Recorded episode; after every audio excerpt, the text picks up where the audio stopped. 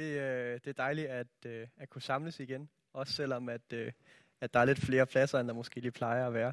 Men det skal ikke forhindre os i at, øh, at holde kirke og være samlet nu her.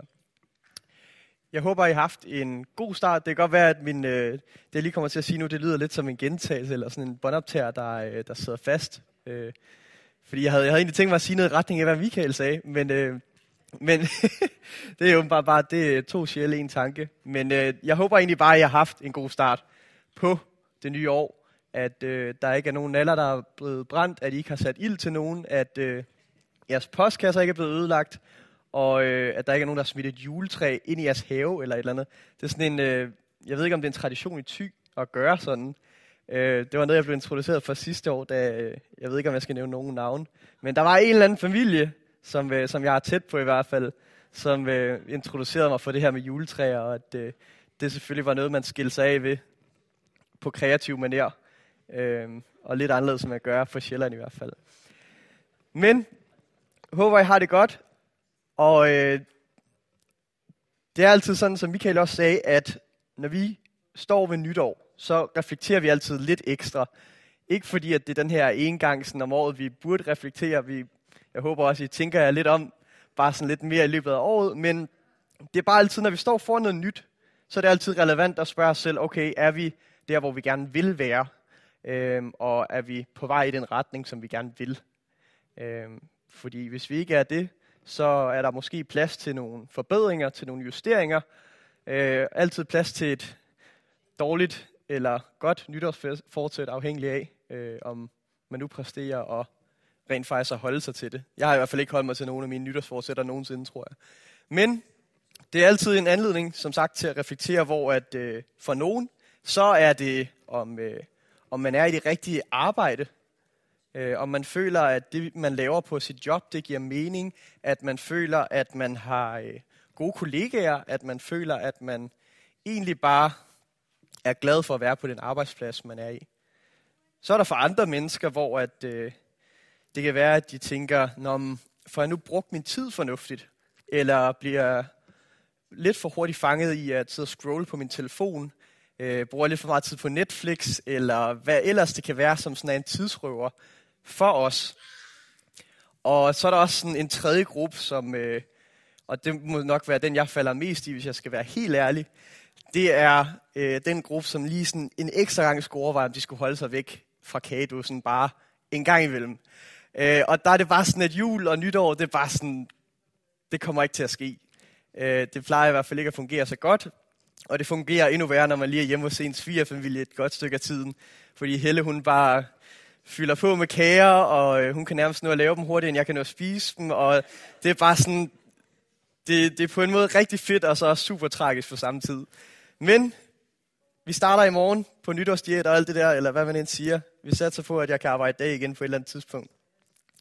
Men vi skal lige tilbage hos sporet, og øh, det jeg godt kunne tænke mig at tale om, det er sådan lidt, hvad der er øh, Kristus, og hvad der er kultur. Øh, det var sådan den måde, jeg godt kunne lide at sætte det på. Og det er især i forhold til det her med, øh, at elske sine fjender. Det har I sikkert hørt før. Det er ret øh, kendt sted, vi beskæftiger os med i Bibelen, i bjergprædiken, hvor Jesus han siger, jamen I skal elske jeres fjender som kristne. Det kan godt være, at I har hørt den her måde at gøre det på, men jeg siger noget anderledes. Jeg har en anden plan for jer. Øhm, så det kunne jeg godt tænke mig sådan at dykke lidt ned i, at, at der er en forskel på, hvordan vi måske generelt øh, kan have kultur for at gøre, og hvordan vi egentlig er kaldet til at leve som kristne ind i, øh, i det her dilemma, eller i den her udfordring, som jeg tror, de fleste af os bliver stillet over for på den ene eller på den anden måde. Og øh, det er sådan, at når vi snakker kultur, så har vi alle mulige forskellige punkter, hvor at vi kan være påvirket. Vi har øh, det foreningsliv, som vi måske har været en del af. Vi har en øh, familie, der påvirker os. Vi har venner. Vi har øh, også bare det, at vi bor i Danmark. Det gør jo også bare på en eller anden måde, at vi er øh, præget af noget. Øh, præget af nogle faktorer, der ligger rundt omkring os. Og jeg tror nogle gange sådan lidt, at det er sådan en ting, hvor vi godt kan lide at tænke, at jamen, øh, jeg er bare helt isoleret som menneske, og jeg har mine helt egne holdninger, og øh, jeg har ikke fået dem fra nogen som helst steder af. Øh, det, det er bare noget, der sådan har været der fra dag et. Det var bare, at øh, da jeg trådte ud af sengen her i morges, så havde jeg bare de holdninger, som jeg havde, fordi jeg er bare mig. Øh, og, og det er måske sådan lidt et øh, lidt naivt synspunkt på det i hvert fald, i min optik, at, øh, at vi ikke bliver påvirket af det, der er omkring os. Øh, og det er også bare sådan noget, som vi også mærker i kirke. Det er noget, som at vi ikke sådan kan undgå at blive påvirket af. Og det skal ikke være sådan en debat, jeg lige pludselig starter med, sådan om, hvor meget skal vi tage ind af kultur, hvor meget skal vi ikke. Men jeg vil egentlig bare gerne lige prøve at stille lidt ind på det her med, at der er nogle ting, øh, som vi skal være opmærksom på, når vi er kirke i forhold til kultur.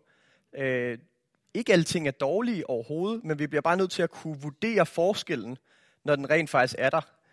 Øh, og det er også det, jeg lidt vil tale om, især i forhold til det her med, hvordan vi gennemgår, eller hvordan vi tilgår øh, vores fjender, så at sige. Øh, det kommer også lidt ind på, at det er måske ikke lige fjender, som vi skal ud i krig og alle de her ting, men jeg er helt sikker på, at det i hvert fald er, øh, er noget, som I måske kan ikke genkende til, at I, I har fjender, så at sige. Og øh, jeg kunne godt lige tænke mig at læse skriftet op, som jeg primært vil gå ud fra. Og det er som sagt fra bjergprædiken i Matthæus, og det foregår i øh, kapitel 5 til 7 cirka, og jeg kommer bare lige til at gennemgå den del af det, der handler om at elske sine fjender. Øh, jeg læser den lige højt her. I har hørt, at det er sagt, du skal elske din næste og hade din fjende. Men jeg siger jer, elsk jeres fjender og bed for dem, eller bed for dem, der forfølger jer. For at I må være jeres himmelske faders børn. For han lader sin sol stå op over onde og gode, og lader det regne over retfærdige og uretfærdige. Hvis I kun elsker dem, der elsker jer, hvad løn kan I så vente? Det gør tollerne også. Og hvis I kun hilser på jeres brødre, hvad særligt gør I så? Det gør hedningerne også. Så vær der fuldkommende, som jeres himmelske fader er fuldkommen. Og øh, det er som sagt fra bjergprædikenen i Matteus evangeliet. Og det er sådan, hele essensen af bjergprædiken, det er egentlig, øh, at der er en standard, der er en måde, som vi kan leve på, hvor at vi lever et liv, der er værd, at øh, der, er, der er Gud, hvad kan man sige, der er Gud værdigt, et liv, som tilfredsstiller Gud, et, li- et liv, som sådan afspejler, hvem han er, hans natur på den måde. Øhm, men en af de ting, der sådan går hurtigt op for en, når man læser den her bjergprædiken, det er bare sådan, at standarden, den er bare helt herop. Og der er bare ingen af os, der sådan lige rammer den, hvis vi lige sådan går alle kapitlerne igennem. Så er jeg helt sikker på, at der er minimum en ting, hvor jeg i hvert fald lige sådan tænker, af, den gør en lidt ondt. Den er lidt svag i praksis. Øh, og der skulle måske også gerne være mere end en. Jeg ved i hvert fald, at når jeg læser den, så sidder jeg bare og tænker, af, af, af. Fordi der var en masse ting, hvor jeg ved, det kan jeg bare ikke det her. Jeg kommer til kort. Men det er på en eller anden måde også noget af det, som er vigtigt ved den her prædiken.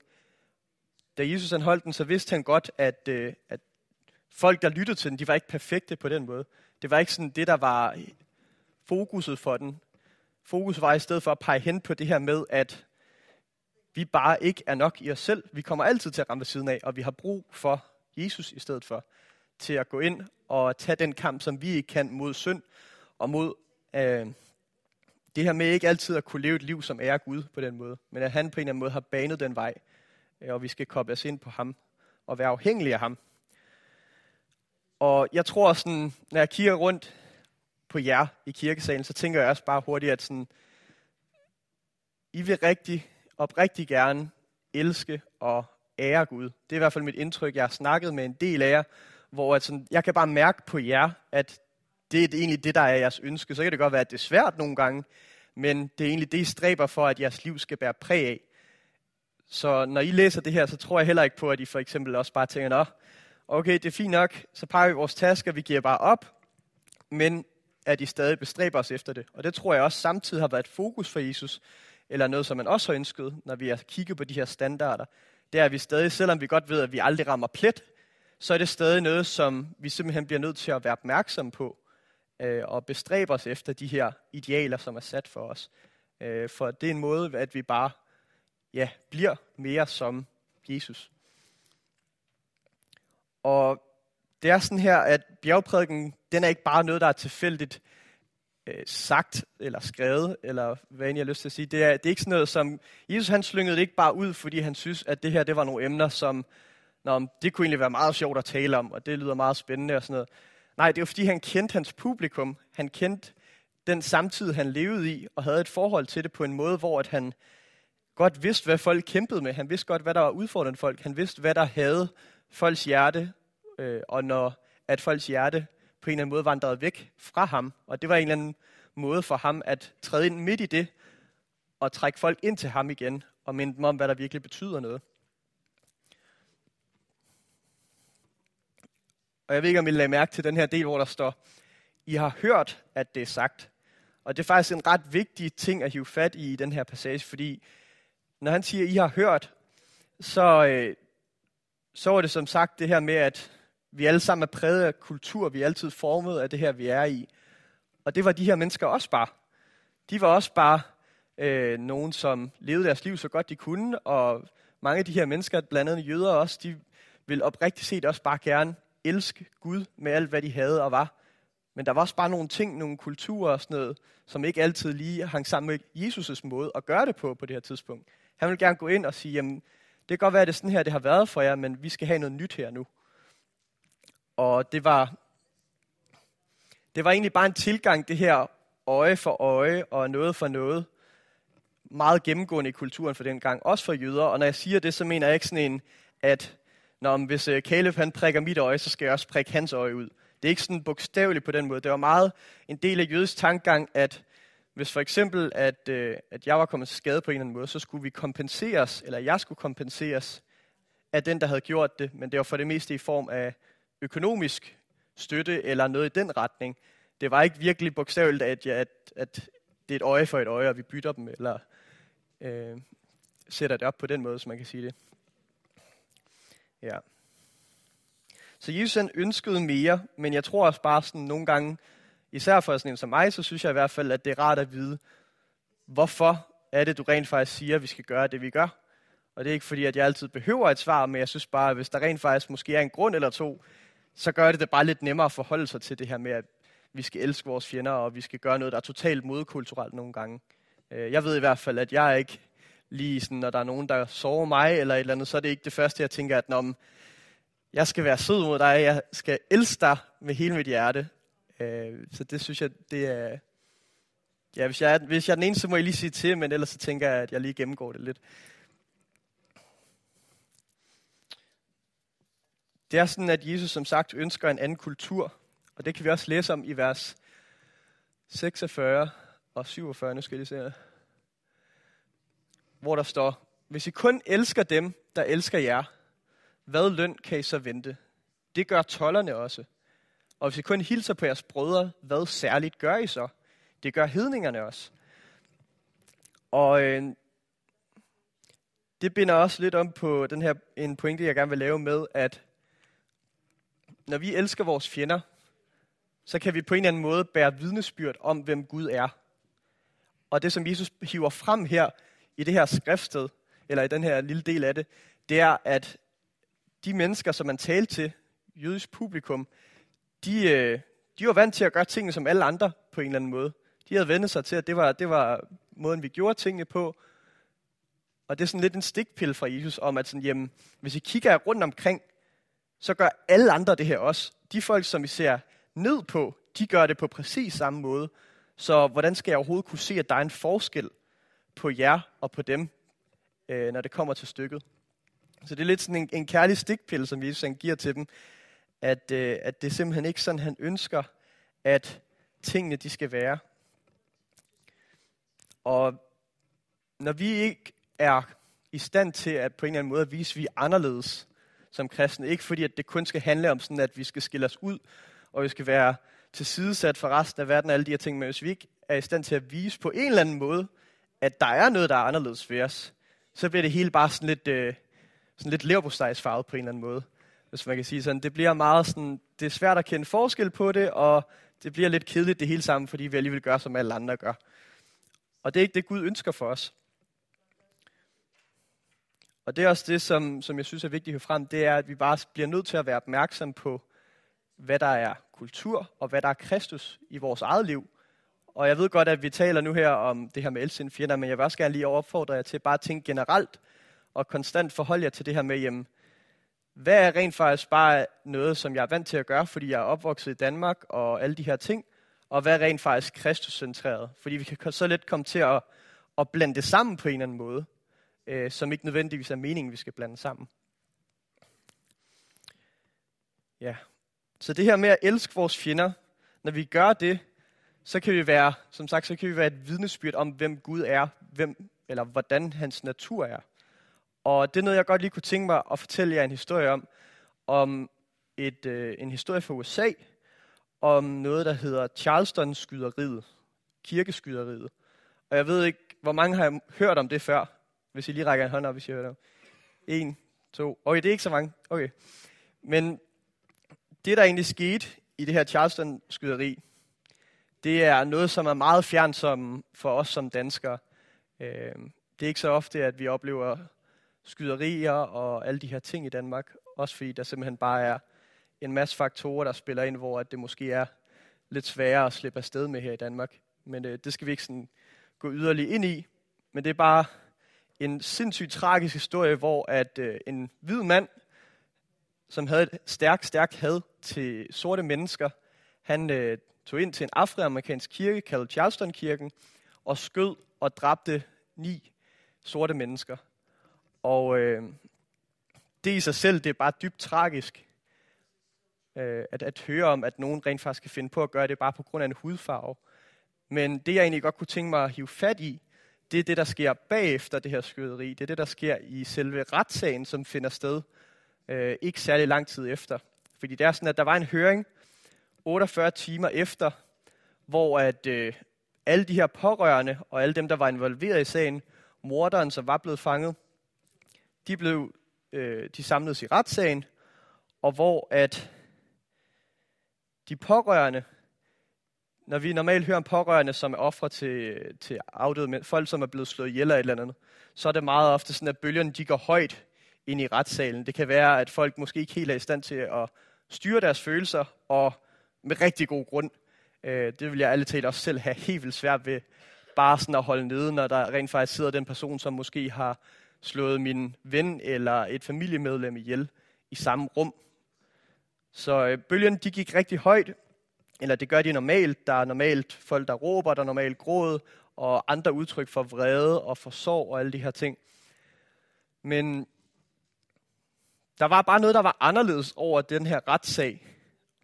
Og det var, at ikke nok med, at de her mennesker, de stod foran deres vens eller deres familiemedlems morter og kiggede ham i øjnene og vidnede foran om alle de her ting.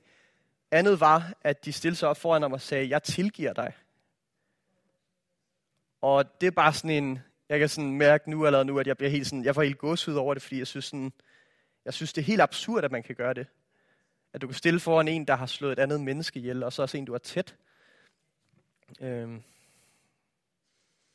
Ja, jeg, jeg, jeg ved godt, det er svært måske, fordi vi også bare er i Danmark, og vi alle har det godt og sådan noget. Men prøv virkelig at forestille jer, at det er jer, som står i den situation. At en af jeres allertætteste er blevet slået ihjel, og I skal stå i en retssag foran det menneske, der har slået dem ihjel. Og så igen, ikke nok med det, at I rent faktisk skal stille jer ind foran det menneske og sige, jeg tilgiver dig. Det er i hvert fald sådan en ting, hvor sådan, der kommer jeg i hvert fald bare til kort. Og det er ikke for at sige, at vi alle sammen skal kunne være i stand til det her, men det er bare for at sige, sådan, det her det er bare en helt vanvittig måde at vise tilgivelse og kærlighed til et menneske, som overhovedet ikke fortjener det. Øh, og det gjorde faktisk bare en forskel på hele verden, den her nyhed. Det var virkelig noget, som gjorde et indtryk på folk, at der var nogen, der var i stand til at gøre sådan noget her. Altså ikke det her med, at der var nogen, der var i stand til at slå ihjel, men at der var nogen, der var i stand til at tilgive en morder på den måde, på trods af, hvad der var sket. Fordi det bevidnede bare om, at der var et eller andet, der var anderledes for de her mennesker. Der var et eller andet, som var større end hele menneskeheden. Øh, og det er bare det, jeg synes, der er så fantastisk ved den her historie. Det er, at, at på trods af al den ondskab, der er involveret i det, så var der bare et lys, der bare skinnede igennem og bare overstrålede det hele midt i det. Øhm, Og det er igen ikke for at sige, at vi alle sammen kommer til at stå i sådan en situation. Det håber jeg virkelig ikke, vi gør. Men det er bare for at sige, at der kommer bare altid til at være situationer, hvor vi kan tage det her valg mellem, hvordan vi vil gribe det an. Om vi vil, øh, om vi vil tilgive, og om vi vil elske, eller om vi vil møde det med den her et øje for et øje tilgang. At alt bare skal tilbagebetales. At der altid er øh, kontant afregning ved kasse 1. Og det er bare sådan, verden fungerer. Øh, men det er bare ikke altid sådan, Gud fungerer. Og det er også det, Jesus minder os om i bjergprædikenen. Og det er sådan, at jeg vil i hvert fald våge påstå, at den kærlighed, som vi hører om her i historien, det er lidt den samme kærlighed, som vi faktisk er, bliver fortalt af Jesus, at vi skal møde mennesker med i den her beretning om at elske vores fjender. Og øh, det er lidt sådan en bestemt form for kærlighed, som nogle af jer har hørt om før formentlig. Skal jeg se her. Øh, det er en, som vi blandt andet finder også i 1. Johannes 4.8, hvor der står, Den, der ikke elsker, kender ikke Gud, for Gud er kærlighed. Og det, jeg mener med, at det er, sådan, at det samme form for kærlighed, det er, at der er, øh, at når vi ser elsker for eksempel her, i den her oversættelse, så betyder det jo ikke bare elsker. Så er der en eller anden grundbetydning af det på græsk, som betyder noget helt andet. Der er jo forskellige former for kærlighed, eller ord for kærlighed på græsk også. Øh, og det ord, som der bliver brugt her, det er agape, og det har I sikkert hørt om før. Øh, det er i hvert fald noget, som, som, øh, som er rimelig populært at tale om i kirkeverdenen, fordi det er Guds kærlighed, det er Guds måde at gøre tingene på. Det er Guds måde at, at elske på. Og det er sådan en kærlighed, som, øh, hvis man sådan, den, det er egentlig lidt svært at indkapsle og beskrive på en meget, meget simpel måde, synes jeg i hvert fald. Men det er egentlig bare kærlighed, som er fokuseret meget på at være intentionel. Det er kærlighed, som ikke altid overhovedet er følelsesbaseret. Det er frem for alt en kærlighed, som ønsker at være viljebestemt. På trods af alt, hvad der ligger omkring det. Og da jeg prøvede sådan lidt at søge på, hvad det ellers sådan også indebærer, det her med at gabe kærlighed, så står der også, at det betyder, betyder at finde glæde i. Det betyder at værdsætte. Men det er jo også igen bare sådan en ting, at det her med at finde glæde i at værdsætte, det kan alle mennesker gøre. Altså det er jo, det er jo sådan ret simpelt i sig selv. Men det er også at finde glæde i at værdsætte på Guds måde, som jeg nævnte, på en måde, der er i overensstemmelse med Guds natur. Og det er samtidig også noget, hvor at når vi som kristne, vi skal udvise den her form for kærlighed, så er det ikke noget, som vi bare kan gøre i os selv. Det er noget, vi bliver nødt til at kalde på Guds hjælp i. Vi har brug for hans vejledning, og vi har brug for hans kraft midt i det. Så det er altså en kærlighed, som er i overensstemmelse med Guds natur og med hans vilje. Vi kan ikke lave agape uden Gud på den måde. Og jeg tror sådan, en af de ting, når jeg læser den her passage og læser om, at det er gabe, der bliver brugt, så, øh, så bliver jeg virkelig, virkelig provokeret, fordi at det er viljesbaseret frem for så meget andet. Og jeg ved ikke med jer, men sådan, igen, det er så nemt bare at være optaget af sine følelser, og bare tænke sådan, du har såret mig, du har slået mig eller et eller andet, jeg pander dig også en. Eller noget i den retning. Om det så er fysisk, eller om det er mentalt, eller et eller andet, at man sådan giver igen. Så er det bare sådan, det er ens go-to, føler jeg. Øh, og det kan godt være, at man bliver lidt visere med årene i hvert fald, det ved jeg ikke. Men, øh, men jeg sidder i hvert fald stadig ved den der følelse nogle gange, at når der er nogen, der har gjort noget mod mig, så har jeg da helt sikkert lyst til at give igen. Men det er ikke det, det handler om. Det er et valg, ikke en følelse. Agabekærlighed, det er et valg, ikke en følelse. Og der er helt sikkert mange af jer, som ja, en del af jer er jo ægtepar, og I ved helt sikkert meget mere om det, end jeg gør. Øh, fordi jeg er sikker på, at der er et tidspunkt, hvor det også bare indebærer meget mere, at vi vælger at elske den, vi har tæt på i vores liv. Men jeg tror samtidig også bare, at øh, det ikke kun er noget, der er forbeholdt til, til ægtepar, at vi skal tage den her beslutning, men at det er noget, der skal gennemsyre alle vores relationer. Det er noget, der skal fylde i alt, vi gør, at vi sætter Guds vilje først om at elske mennesker og vise kærlighed til mennesker. Øh, og det er ikke for at sige, at det skal være sådan en øh, ideel verden, hvor vi gør alt perfekt og sådan noget, fordi jeg ved også godt bare, at vi bare alle sammen er mennesker, men det er det, vi skal stræbe efter igen. i vers 45, så kan vi også se, at det sådan Guds natur er. For at I må være jeres himmelske faders børn, og det springer vi også, for han lader sin sol stå op over onde og gode, og lade det regne over retfærdige og uretfærdige. Der kan vi se igen det her med, at Gud kunne helt sikkert godt bare lade det regne over dem, der er retfærdige, dem, som gør hans vilje, øh, dem, der er, ja, så at sige, Guds bedste børn på en eller anden måde. Men, øh, men det gør han ikke. Han gør meget mere end det. Han tager også dem, som hader ham. Han tager dem, som er uretfærdige over for ham, og velsigner dem alligevel med ja, regn i det her tilfælde. Noget, som hjælper dem med at øh, holde livet frodigt. Noget, som kultiverer dem på en eller anden måde.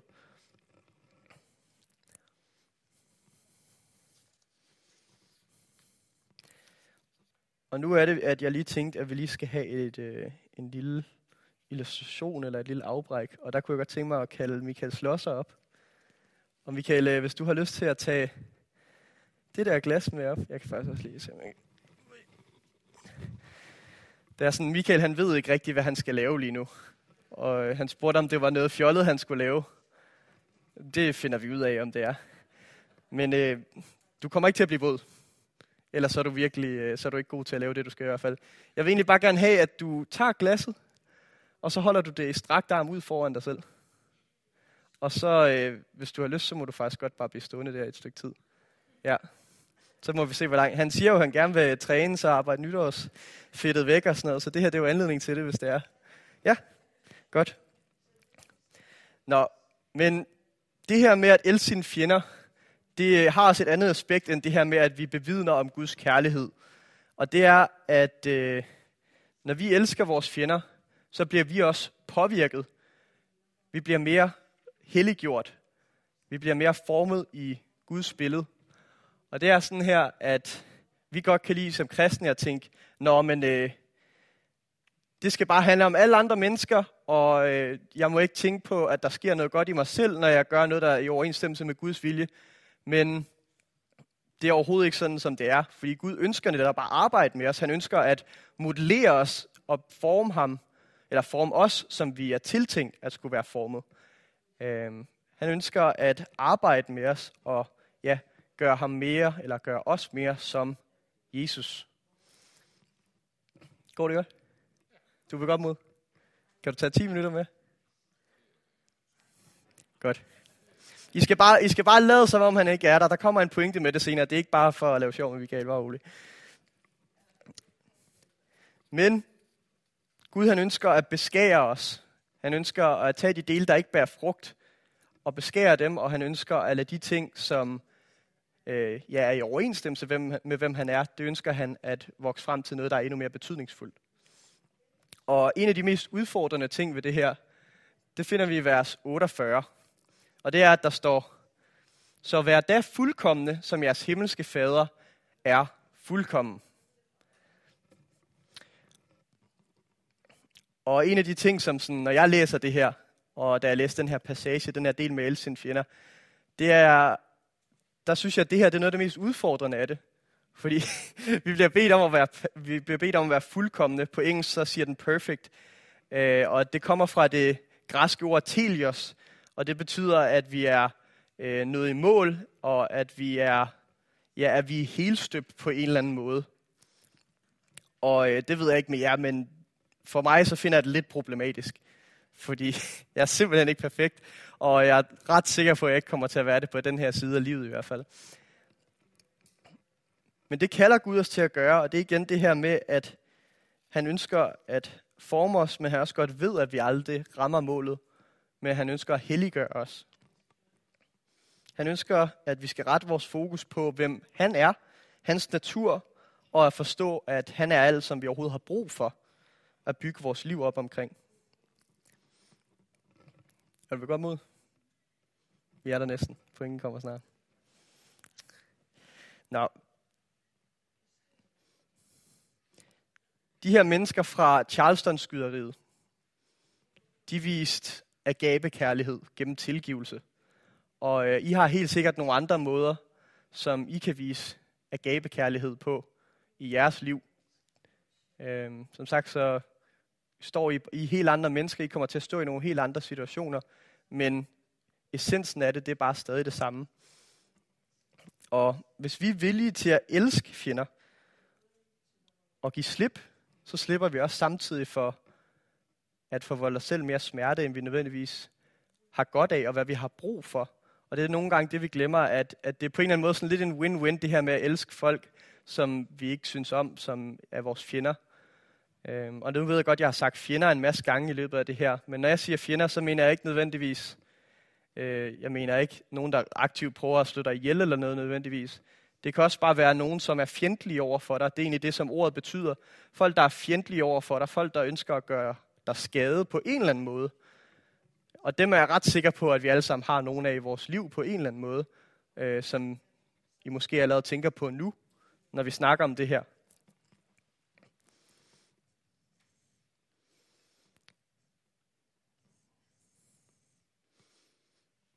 Men ligesom de her mennesker i Charleston-skyderiet, de valgte at tage en beslutning om at give slip på deres smerte, så har vi også et valg, som sagt. Og ligesom at Michael han lige nu står og forvolder meget mere skade på sig selv, end hvad godt er, fordi han bare står og holder et glas vand for ingen sag overhovedet, så kan han enten vælge at drikke det for at gøre det lettere, eller han kan sætte det ned. Og, øh, og det tror jeg virkelig også bare er noget, det, det må du godt gøre, hvis du vil. Du må godt drikke det, hvis du er fast eller sætte det ned. Men det er i hvert fald bare for at sige, at nogle gange så kan vi komme til at stå herude, og vi kan stå og gøre livet rigtig svært for os selv. Og gøre det, du må godt sætte dig ned. Vi kan stå og gøre det rigtig svært for os selv, og vi kan gøre det til en endnu mere smertefuld proces at være i livet, hvis vi ikke viser Guds kærlighed, hvis vi ikke tilgiver, og hvis vi ikke tør træde ud i det. Og jeg tror virkelig på, at hvis vi er villige til at tage de her beslutninger, så er det ikke noget, som vi kommer til at arbejde i med os selv. Det er også noget, som Gud kommer til at arbejde i med os. Det er noget, som han kommer til at støtte os i på en eller anden måde. Og jeg har selv haft øh, nogle episoder i mit liv, hvor jeg også bare har synes, det har været helt vildt svært at vise folk kærlighed.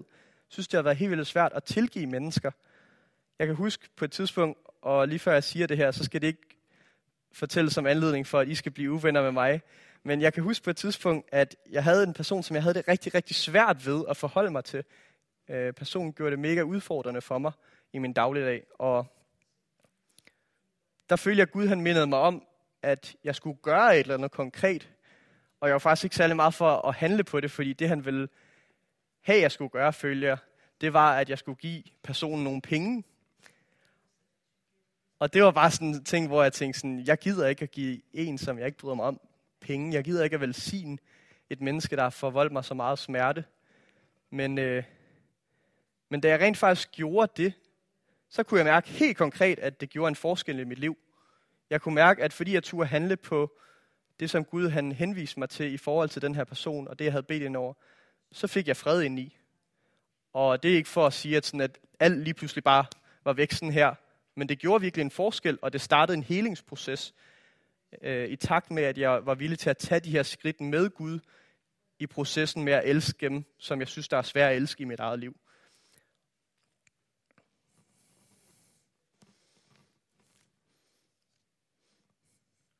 Og jeg ved godt, det er sådan en ting, som når jeg står og siger det herop, så er det bare, det lyder bare som om, at Nå, det skal vi bare gøre.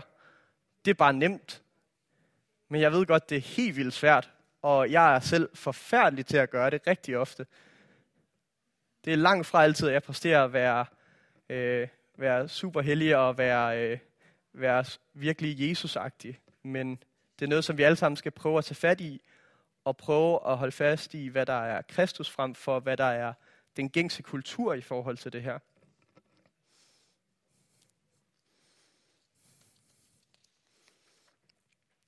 Så bare lige for at runde af, så kunne jeg godt lige tænke mig at, øh,